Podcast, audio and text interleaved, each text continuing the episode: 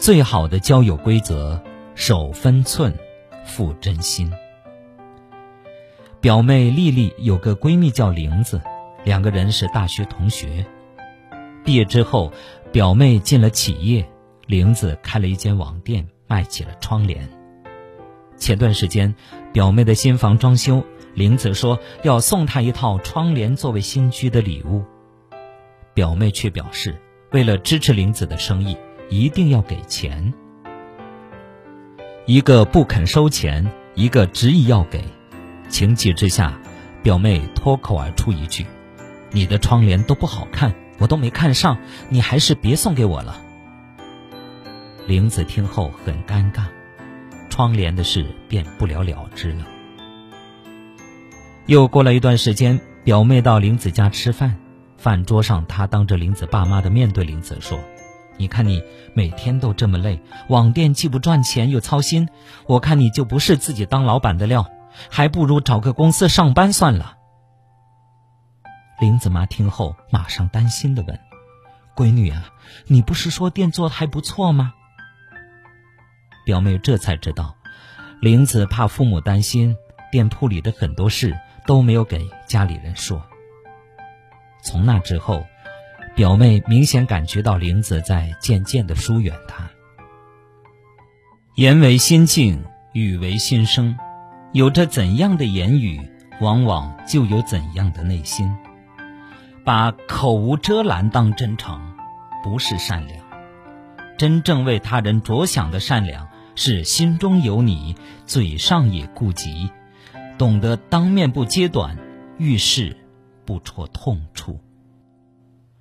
会说话是能力，能共情、懂换位才是修养。站在他人立场思考问题，不是假装真诚，而是既说了话也能解决问题，还不会让对方难堪。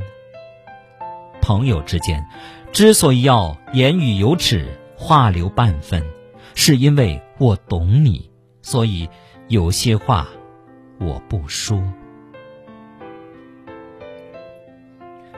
朋友英子跟他的邻居之前一直相处的很好。两个人年龄相仿，经常能聊到一处。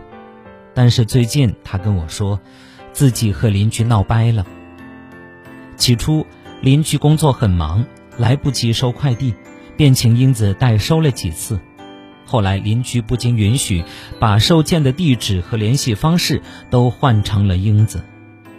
时间一久，快递员的电话总是不分早晚的打来，还有好几次。正好碰到英子开会的时候，于是英子提示邻居，建议他用快递柜来代收。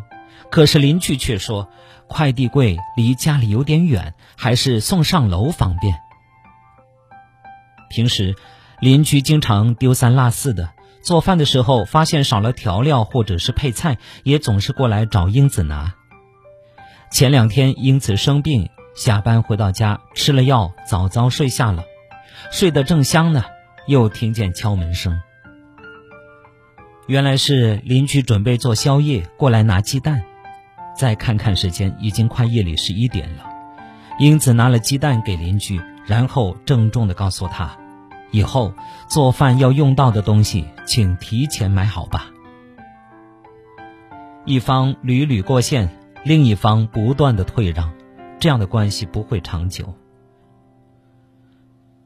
有分寸的人，即使关系再亲密，也不会强迫对方按照自己的标准行事，更不会好到不分彼此，把你的全都当成我的了。真正的友情不是控制和毫无界限的依赖，而是懂得适时进退，让彼此都舒服自在。你有你的想法，我有我的爱好，我们欣喜彼此的相似。更尊重彼此的不同。朋友之间关系即使再亲密，也要讲个礼尚往来。所谓感恩，不是说一套做一套，而是既能大方接受，也不忘慷慨给予。不懂感恩的人嘴甜心苦，懂得感恩的人嘴甜心善。缘分都是相互的。感情总是在你来我往中逐渐生根发芽。生命中最感动的事，莫过于落难时你在，悲伤时你在，穷苦时你在，成功时你在。所以，你人生的重要时刻，我也都在。当一段友情渐渐疏远，与其指责别人，不如先看看自己是否真的懂得珍惜。好的关系，无非是一场以心换心、以情暖情的旅程。说到底，最好的交友规则，莫过于守分寸、付真心。说话不揭短、不冒犯，是对对方的尊重；交往守分寸、不干涉，是对关系的尊重；懂得感恩、知道珍惜，是对人生的尊重。好的关系都始于投缘，而久于尊重。愿你做一个既不世故又活得通透的人，与三两好友一起走过人生的。每个时刻，好朋友们，感谢大家收听由张斌播讲的《听听别人怎么说》节目。刚才您听到的是一篇来自微信公众号《人民日报》上的文章，题目叫《最好的交友规则：守分寸，付真心》。